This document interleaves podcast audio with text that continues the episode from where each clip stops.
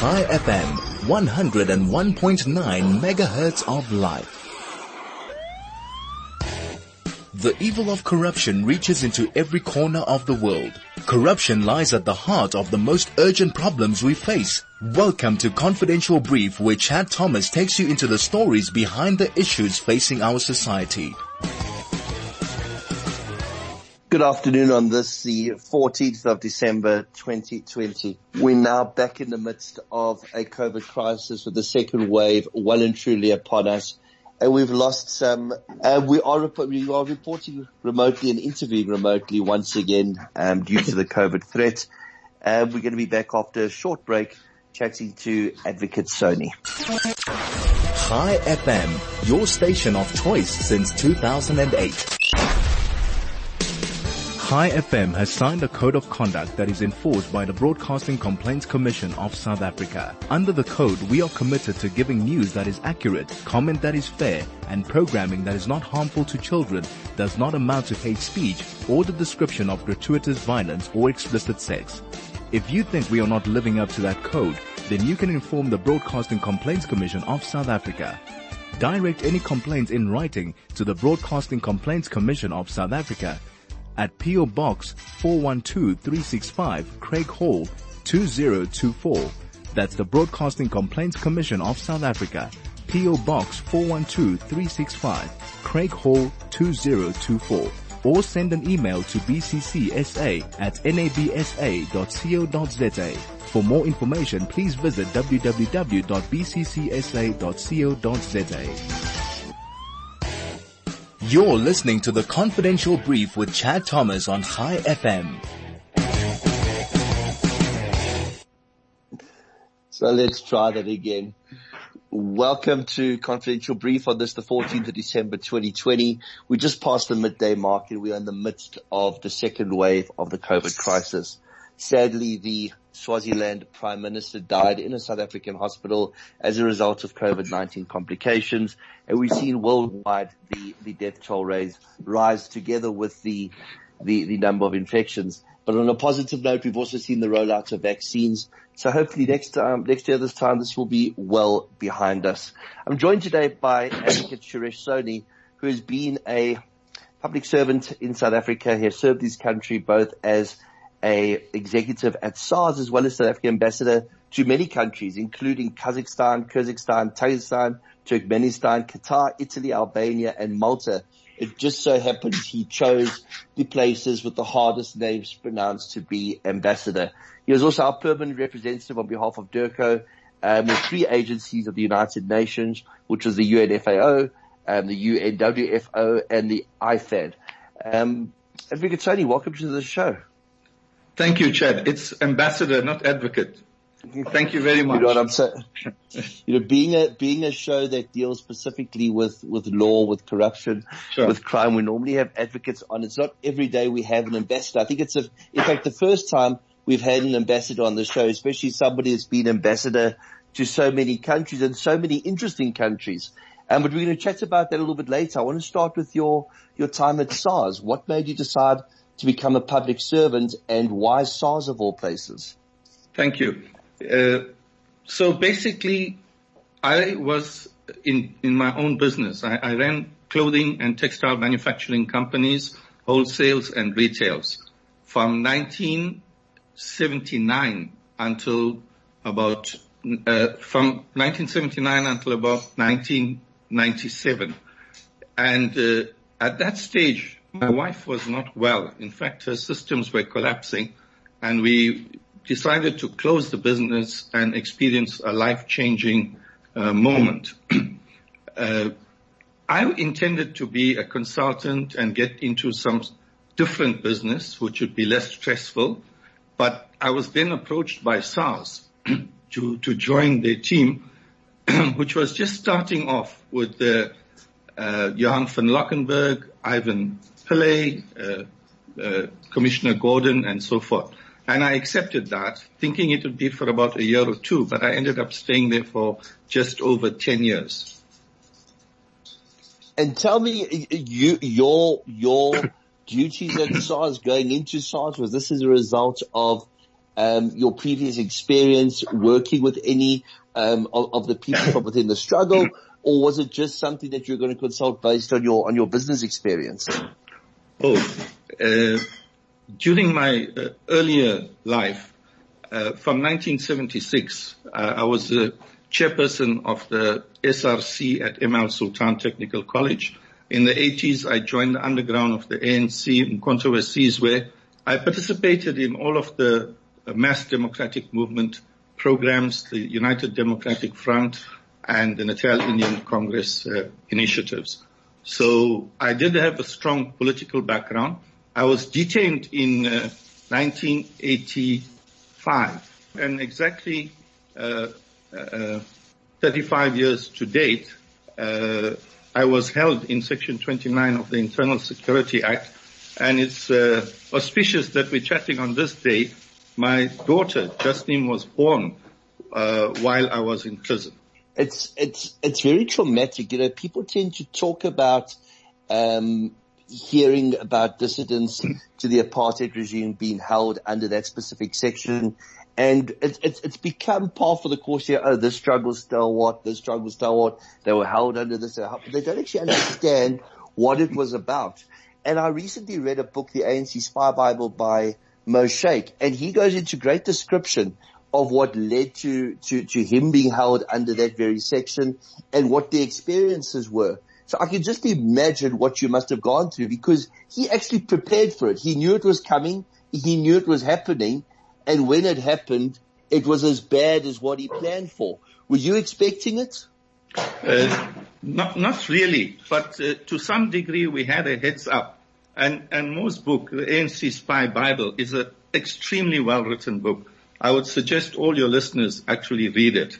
Uh, so Mo, his uh, brother Yunus and I were part of the same ANC unit and we were arrested at about the same time.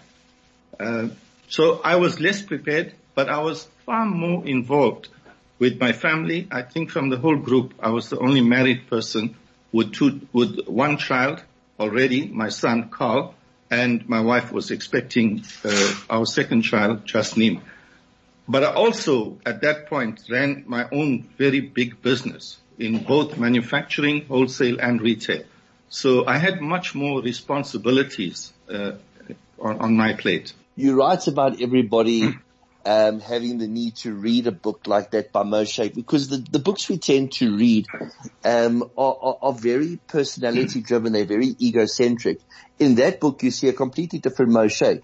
You see somebody who goes through the emotions of the struggle, somebody that goes through the emotions of having to live under an assumed name, leading a double life, and then knowing sooner or later that they're going to be taken into custody and then what happens. It must have been a fascinating time for you. How did you become involved in the struggle to that extent? Well, look, initially, as I said, in 1976, I was at ML Sultan Technical College and I just participated, but I became a, leader in, in the student uprising.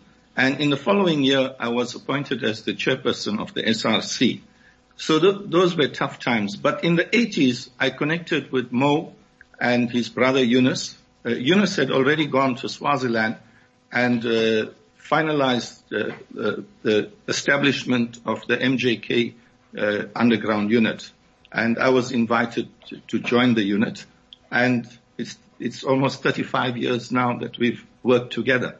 So Ambassador Soni, to, go, to come from a business environment to be involved in the struggle, not just on the peripheries, but to be really involved in the struggle to the extent that you are arrested, to see the transformation of the country, but to take a step back from public service and to rather concentrate on your business and the matters of employing people and labor, it must have been quite a, a, a, a, a, a interesting experience for you and a, a paradigm shift in your thinking now joining the public sector so long after your comrades had joined the public sector. Take us more into that and, and what led to, to your appointment in SARS. We know that your, your wife was ill. You were going through change of life, but, but what was your position within SARS and what was the intention of this whole, um, reshaping of the department? Sure. Look, I, I wasn't just uh, a, a small business person. Uh, just before getting arrested, my wife Rueda and I decided to launch our own brand called Gazuzi. And we invested heavily international, uh, we, we, we, studied the market internationally and we were going to go into uh, a brand of our own. Now this product was, uh, this range was actually uh, showcased with Arabella Pollen, who was uh, Lady Diana's designer.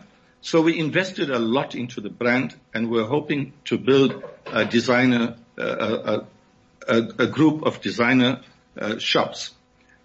Together with that, I had a clothing factory and I was subcontracting to about 30 to 40 firms. So to be arrested and taken out uh, of the business with Rueda being pregnant was a massive blow. And uh, of course, all of us, Mo Yunus and I, had a very tough detention. And coming out, of course, I was faced with the choice of uh, do I actually go b- back into the struggle? Do I go back into business? But I was left with a brain lesion, and the doctors felt that I will be non-functional for the rest of my life. Uh, however, I got back on my feet, and I did both. I pursued my business uh, career uh, together with Rueda, and we we also contributed far more extensively uh, towards the struggle. Uh, in 1994, I was appointed the top outstanding person in the world for economic development and uh, entrepreneurship. By then, we had rebuilt this business into a formidable and highly competitive uh, company fascinating times and, and the stories that come out of that era are truly fascinating. We're going to take a quick ad break.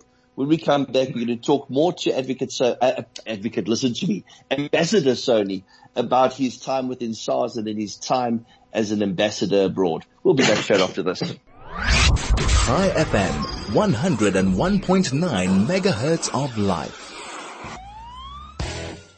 You're listening to the confidential brief with Chad Thomas on Chai FM.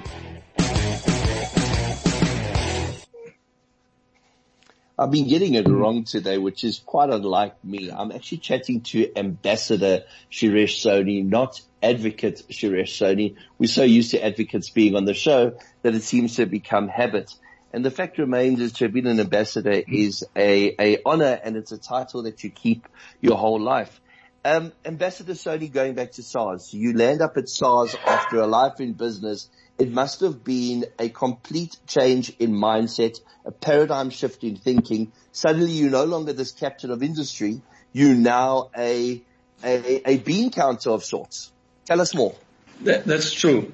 Well, actually, what I decided at the, uh, around 1997, uh, is that I would uh, go into a consulting business, but largely focused on building the competitiveness and growth of small to medium manufacturing firms. So that was my plan. And the first client who approached me wanted me to represent him on a tax matter. And I, I, I refused the client uh, because I had no interest in going into uh, the tax uh, ambit. But I must say one thing that, that drove me to studying tax in intensely was when I came out of prison, I was under enormous audits, un, uh, unreasonably explained. And eventually my uh, accountant, Professor Philip Garage and I went to see the Revenue Authority. And we met a young guy who said to me, uh, we, I am not serving my military duty. I am placed at the Revenue Service to nail guys like you. And my task is to bring you down. So ever since, I actually took a lot of time to study uh, tax. But during the election, we had the last uh, Minister of Finance from the apartheid regime hold a meeting in Durban where he threatened people to say that I have so many files on your tax matters, and if you don't support the National Party and vote for the National Party, uh, we will uh, call on, on you from a tax perspective. So obviously the entire ambit of tax meant something special to me. But around 1990, government, together with the trade union, SACTWU, uh, decided to change the tariff and duties in the clothing and textile industry. So I had spent four years on reshaping uh, our GATT offer, the General Agreement of Trade and Tariffs. It was a fierce lobby, uh, a lot of push to ensure that the interests of small manufacturers and black-owned companies are going to be uh, considered. So I, I, was more or less geared on the, on the macroeconomic issues. But after Mo and I came out of jail, I worked in economic intelligence for the ANC. So a lot of my work was policy development and so forth. However, I was more focused and I, I wanted to go into building small to medium manufacturing firms, their competitiveness and their growth. When I took this client on and uh, after much duress from the client, and I pitched at SARS, it was Vuso Shabalala, who was responsible for customs, who approached me and said, look, you can't do this to us, comrade. We don't know much about tax. We don't know much about customs. You've been an importer. You've been an exporter. Will you come and work under me in the customs section? And I, I really was not interested. But I then took on a six month contract uh, to assist Vuso. At the end of that six months, I think Pravin was traveling abroad uh, as commissioner, but Vuso then approached me to say, look, I want you to take a longer term uh, job for about two years at least and head up what he called commercial services. So it was everything outside the main support business. I did that and then he insisted that I take on uh, the, the modernization and transformation project of customs. So that went on until my daughter decided to move back to Durban and my mum was ailing. I then decided to also leave SARS for a while and go back to Durban. But again, I was called back to, to SARS to say, look, we need support in, in building the enforcement and uh, risk modules. So I took another short-term uh, stay, which sort of kept me there till 2011. now, the reason I left SARS, we, we had a terrible house robbery, which left Rueda and I both for dead. Uh, it, it, was very traumatic, uh, a, a, terrible experience uh, to, to go through as a human being. And again, I decided, look, that's enough uh, of my term in Pretoria. I'm going to move back to Durban or, or so. But then it took it took us about a year to heal uh, and I decided that I would move to Cape Town. Simultaneously, I was approached by government to say, would you work at uh, the uh, at foreign ministry and consider posting abroad? So, so that's how I moved from one uh, department to the other. That's absolutely fascinating. so, you you come from a life of business you go into the public, the public space, you become a public servant at SARS during the creation of um, an investigative or an intelligence driven um, unit. You're involved at, at, at, at, at ground level with all of this. And now you, you get invited to join the, the foreign service. That's, that's, that's quite a feather in your cap. Now, why do you think you were approached specifically in respect of the foreign service? Uh, well, I, I, think the main point was that uh, uh, the, the people who knew me in the ANC would have wanted me to remain in the public service. Well, you must take note that during my term at SARS, I was offered a full-time position, which is very rare, not a secondment, a full-time position at the World Customs Organization. And of course, the, the SARS management were not happy about that and both my wife and I, Rueda, declined this posting. I would have been in Brussels at around 2012, heading up their capability and capacity building uh, unit for developing countries. So it was somewhat in the in the in on the horizon, and people were disappointed outside of SARS in Parliament and and others places that I did not take up the offer. So it landed, but also I came with a rich business acumen. And that's one of the things that we don't do well in the foreign ministry, which is to, to promote uh, foreign direct investments and uh, uh, uh market South African products abroad. So I think with that skill set, there, there, was a need and uh, I was then posted to Kazakhstan. I, I watched the, the first virtual launch of Ivan Pillay's um, book, uh, Mr. Rogue recently, and I saw that you were very vocal. We're going to get to that a little bit later in the show. One of the interesting things that he said um, in that in that virtual book launch is that he doesn't believe that cadre deployment existed to the extent that that it's been spoken about in the media and in the public space. Do you believe that cadre deployment played any role in, in, in, in your appointment into these various roles? Or is it purely because of your business acumen? In my case, it was my business acumen and my academic qualifications. Uh, and, and, I had both, but I also had a very strong working uh, knowledge of tax and customs. In fact, I would have been the only person in the ANC who could say that I was a, a large importer working with imported fabrics and products. Uh, so I understood uh, all of the different incentives. I understood all of the the, the supply side incentives and of course the, the sort of duty structure and, and so forth. Uh, coming into SARS, I came with a drumbeat, which is almost the mainstay of my life, and that is to increase productivity, to improve quality, to reduce cost, and to build a, a set of ethics and conduct uh, that is becoming of what we need in a public service. So all of that time, this entire team that's been bashed like this really worked hard. There were times when Johan and I would lose track of time and it would be one or two in the morning and we'll be both working in separate offices. We, we were never in the same department until much later. I was in customs and he was in enforcement. But we worked together uh, on many projects. And when, of course, this issue of the rogue unit came up, I, I must say I, I, saw the threat to our fiscus and the revenue service immediately. And as a sitting ambassador, I flew to South Africa and I led a march to SARS. But I also jumped into a public campaign, creating a Facebook uh, group and so forth, which uh, had thousands of people.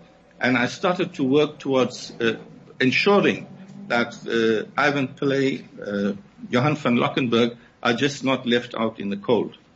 Uh, so yes, I, I, made a decision that despite I'm, I'm serving as an ambassador under President Zuma, I'm going to jump into uh, supporting the, uh, the fact that we protect Treasury and that we do not lose what we lost at the Revenue Service. And unfortunately, we didn't win that fight. So it's cost the country in billions of rands and many of the crooks have just gone out walking. Looking at the, the comments you made during the virtual launch of, of Ivan Pillay's book, I, I noticed an unwavering support and in fact a very um, outspoken vocal support from yourself in respect of Mr. van Loggerenberg, Mr. Gordhan, um, Mr. Pillay. Does this date back to your relationships in the 80s or is this purely as a result of what you've seen in respect of the work you did at SARS? Uh, with Johan, I only met him when I landed at SARS. By age and by experience, I was far more senior. but Johan and I were tasked to look at uh, uh, certain cases together. And I insisted that Johan heads the unit and I will work uh, under him, uh, which he found very, very strange. But of course, he had experience in government, which I did not have, and uh, he he also understood the bureaucracy. I was a total uh, square peg in a round hole, so that worked well. But during that period, I built tremendous respect for Johan and many people in SARS. I can name hundreds of them who all have paid a bitter price uh, during this attack on SARS. For Johan, Johan had no business to join us. He's a white, he's an Afrikaner, he's a male, he's been in the government system, and the biggest price Johan paid was when the Afrikaner males in SARS saw him as a sellout. And the attacks on him were they came left, right, and center. And I saw him bleed for almost 10 years. Up to today, when you listen to Johan, he's a non-racist, he's a non-sexist, and he's one of the better human beings you'd ever meet. With Ivan Pillay, Ivan was the person who gave wings to forming the MJK unit. It was Yunus who traveled to Swaziland and Ivan had come in. Uh, he, he was managing uh, the ANC underground units from Swaziland.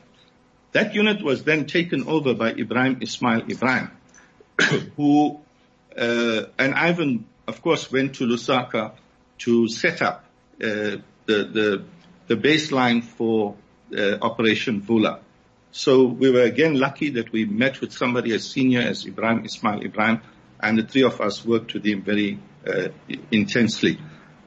Your, uh, Ivan himself uh, has has made major sacrifices all his life, and uh, it's it's very sad to see a comrade, a person with such distinctions, being left out in the cold. It, it's terrible.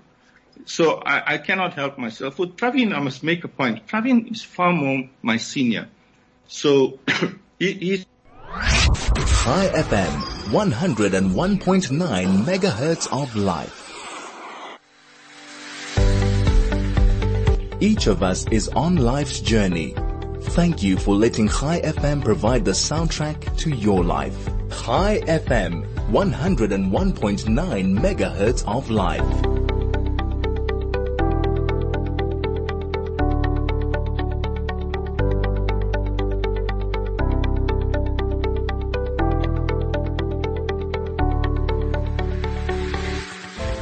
We've come a long way together. Hundreds of thousands listening in over 80 countries, sharing the same goals as you, the same vision, the same values. Thank you for staying with us. Here's to you. Chai FM 101.9 megahertz of life.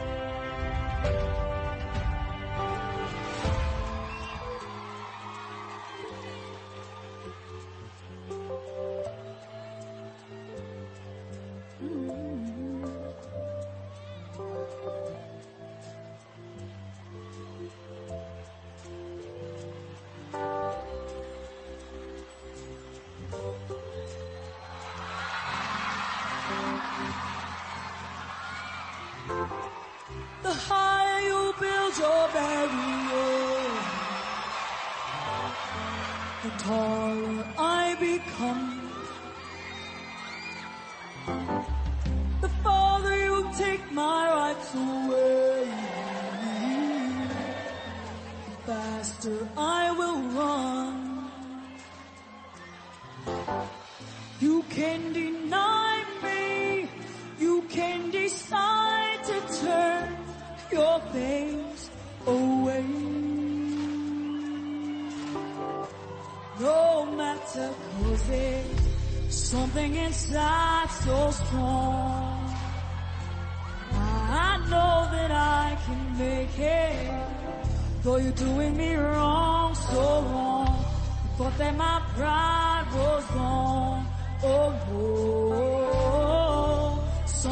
inside so strong. Oh, something inside so strong.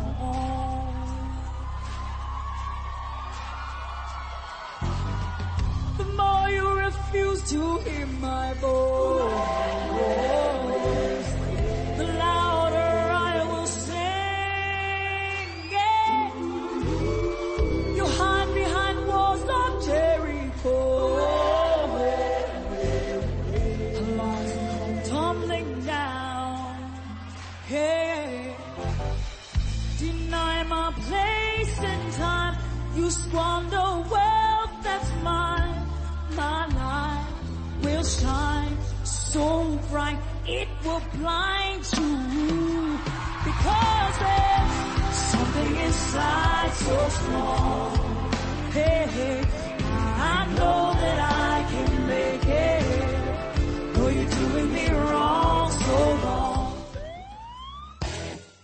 You're listening to the confidential brief with Chad Thomas on Chai FM.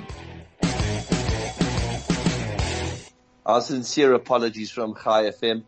This has been one of the most problematic technical broadcasts, and this is simply because we want to bring you live um, interviews with our guests, our very topical guests, so that the content is always fresh. A lot of staff have resorted to pre-recordings as well as, fortunately, in this age of COVID, having to report remotely, both with our guests um, at their homes or office and ourselves at our, our homes. This does bring about problems.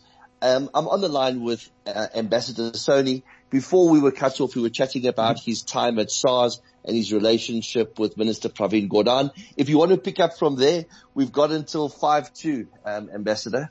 Sure. So, okay, uh, as I explained, I, I, then moved over to DIRCO. Now, now DIRCO was quite a shock to me. Uh, my initial impression when I went for the training was that it's run well. But I was fooled because they were implementing the ISO standards only in the training facility, which after a while they dropped and the quality system just sunk. Uh, so I want to jump straight into, I, I experienced a lot of, we did some very good projects uh, in DIRCO. Uh, but since the wasted nine years and the capture period, I saw DIRCO going downhill terribly and uh, it, raised big concerns. Now from the background and culture I come from, remember I was already by 2017, 2016, 15 pushing uh, against uh, corruption, state capture and the Guptas openly and publicly. But the rot in DIRCO started hitting me in the face. So, uh, you know, it's a strange thing that when uh, Minister Sisulu came to DIRCO, seasoned diplomats were taking a bet. Would Minister Sisulu survive in DIRCO or will the Director General outsmart her? I thought it was a very stupid bet to take as a careerist uh, and a, a, career diplomat. I can understand if politicians are, are making such wages. Uh, and it was clear that there was uh, a move to get uh, Minister Sisulu out of uh, DIRCO. Alternatively, she was about to fire the Director General. The second telltale sign is even in this year's budget speech, when you hear Minister Tito Mboweni commenting on DIRCO, if you go back to the budget speech, the first department he speaks about is DIRCO. And he says Minister Pandor and I have agreed to cut costs downgrade missions, reduce missions, and so forth. And watching it on TV, I saw the shock on Minister Pandor's face. I think she was hearing it for the first time. And I've asked her to have an honest cup of tea with President Ramaphosa and be true to herself because I don't see any signs of DIRCO taking razor sharp initiatives to cut costs. I struggled with that for eight years inside of DIRCO. Now, if you take the Auditor General findings, you take the top five or six, I think there's a clear case there of bad management. And, and if the President or the Minister calls an inquiry uh, into the fitness of the DG, the CFO, and the top uh, officials at DIRCO, I, I think they will be unsuitable for the job. But similarly, state security does an audit of all our foreign missions. And uh, just doesn't fix those issues that come up in the audit findings. So I kept writing. Uh, when, when I saw a change of uh, uh, leadership, I, I, wrote to Minister Sisulu and she encouraged me to send her further documentation, which I did, but then uh, this, uh, the, obviously the switch came after the election. But Minister Sisulu did something very noble. She commissioned a high level investigation into DIRCO. Now, Chad, you must understand at this point, diplomats were writing letters, uh, open letters, and they were flying around as to which uh, slept with which uh, other colleague's wife, and it, it, was terrible. So, and of course, women were being abused. The system was broke, broken. Now that investigation was done. It was rushed uh, to complete before the election, and currently the minister or the president haven't addressed the findings of that uh, report. and neither have they made that report public. I, I think they owe it to us to make that report public. but we started to see when in 2017, in uh, early 2018, I was moved to Italy. and I, I, I, actually looked forward to it, but when I landed in Italy, I landed in a real rot. Uh, the first thing that I found was that they were not following the PFMA, the Public Finance Management Act. So they created a new mission, and this agreement to close down missions and downgrade missions has been something for the last seven, eight years on the horizon before 2017. They opened a new mission. Now, one of the things you need to do is to open a bank account for the mission. So to bypass Treasury, they changed the Rome Mission bank account to become a joint bank account. Now, that's not allowed in terms of financial management, but it got worse. So they were running the uh, accounts of two missions out of one bank account, and they said to me as the chief finance officer, I cannot see the transactions that go through the bank account. Now that doesn't make any sense in accounting, auditing, or management principles. I, I couldn't even see the source documents uh, of transactions that are processed through the bank account. But I needed to sign a document at the end of each month that I check the bank reconciliation statement. Now, it, you can't just check a bank reconciliation statement if you don't look at the transactions. So I, so, I was quite so, shocked. Yeah, go ahead. So, so, so, Ambassador, we've moved on to your time at, at and suddenly we've moved into this world of, of, of what you are claiming to be financial irregularities, etc. Um, and you say that an inquiry has been made into this, but the findings haven't been made public. What are you doing to try to ensure that these findings are made public and that this can be addressed and that any anomalies in terms of the Public Finance Management Act can be addressed as a matter of urgency? Okay. Well, look, I kept writing memos uh, to Minister Pandor. uh, I asked for legal opinions from the Office of the Chief State Law Advisor on, on HR issues. So, for example, we are not paying uh, salaries that are due to people internationally. And we will end up embarrassing President Ramaphosa, the minister, and the government of South Africa.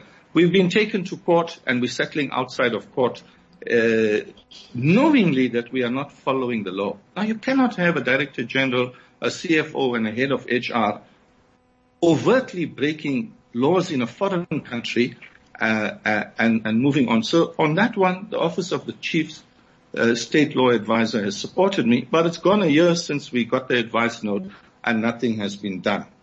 Uh, went around the world firing staff, uh, again, not following the laws. Uh, and of course, various missions are being taken to court and we have to settle out of court to avoid the embarrassment. But it's just bad management. Uh, it's, it's, more than that. It's it's more than that. The allegations you're making um, would suggest that from a funding perspective, there's not sufficient budget for us to be able to maintain our international missions, which are a critical part in us maintaining international relationships and especially in creating trade deals. You're right and, and there isn't a strong enough focus on business diplomacy, which is what I, I was bringing uh, to the table.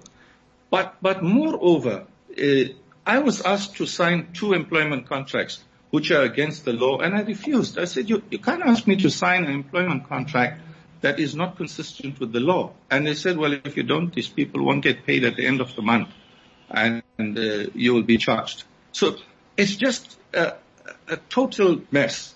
Uh, we go on to then, I, I, started to find many more issues from basic things like leave management. People will go on leave, come back, uh, don't add up their leave and, and be entitled to a full leave again. Uh, these are basic things that in my 20 years of business coming into government uh, in 1997, those are housekeeping things that you fix immediately. Your leave planning, your, your daily, weekly, monthly uh, planning, which links up to your annual plan. So I found that mission in a complete mess. Now, rather than addressing those issues, the Director General, uh, when he saw that I'm putting pressure, around July 2019, uh, wrote to me and he sent a, a staff up to my, my, manager to meet with me and say he is intending to suspend me, but uh, uh, and he's going to hold an investigation. So I responded to that. He didn't suspend me. This was in July 2019. In October, they tabled five charges against me, which will not sustain in terms of reason or application to law. But he pushed to, to get me out. Now, unlike most of our, our leaders in the ANC, I decided that if my credibility is at stake, which is what Ivan did, which is what Johan did, we will resign. Because you cannot hold public office and hold the progress of a department up while you are trying to prove your innocence. And I do hope that Ace Magashule and everybody else who have been indicted do actually step aside or step down. Now, so. So that being, so that being said, Ambassador, and we are running short of time, where are we going in respect of what you've brought about in terms of issues that you've raised in terms of the Public Finance Management Act and allegations that have been made against you? Is there going to be a, a hearing of sorts? Are we going to see the results of both the inquiry that you've instigated as well as the results of the inquiry that's been instigated against you? Look, for a year, I've been writing to Minister Pandor and asking her to make the tape recordings and the documentation available to my attorneys. They're just not responding to it. So our most recent uh, approach is to say that we might have to make a submission to the State Capture Commission or to make a submission to Parliament so that uh, the, all of this comes out in the open with evidence and so forth. Uh, I could report it to the Human Rights Commission because I do believe that my uh, that human rights were were completely uh, tramped over. Uh, and finally, I could take the matter to court. But we we need Minister Pandor to make the information available to my attorneys, and it's almost a year uh, that they failed to do this. Well, all of this is of concern. Ambassador Soni, I must apologize for the technical glitches that uh, we suffered earlier as well as to our listeners. Um, there will be an edited podcast that will be uploaded that will take out the, the glitches and the ad breaks. And we do need to catch up on this very, very, very important topic. So I look forward to engaging with you come January, February of 2021. Again, my apologies for the glitches and thank you so much for joining us today, Ambassador. Th- thank you very much, and thank you to your listeners. I also want to ask the listeners to perhaps support the Orange Mask campaign. Uh, so we wear orange masks on Friday, asking people around the country to bring an end to corruption. And I'm also, uh, I would request that the, that all South African citizens participate in the civil society organizations to campaign for the eradication of corruption and that we address state capture adequately. Thank you very much. I couldn't think of a better way to end the show than to advise our listeners to participate and to understand their civic duty. I'll be back at four o'clock with the afternoon drive. Thank you so much for joining us, uh, Ambassador Soni. To you, my listeners, I'll be chatting to you a little bit later today. You've been listening to Confidential Brief. Chai FM, your station of choice since 2008.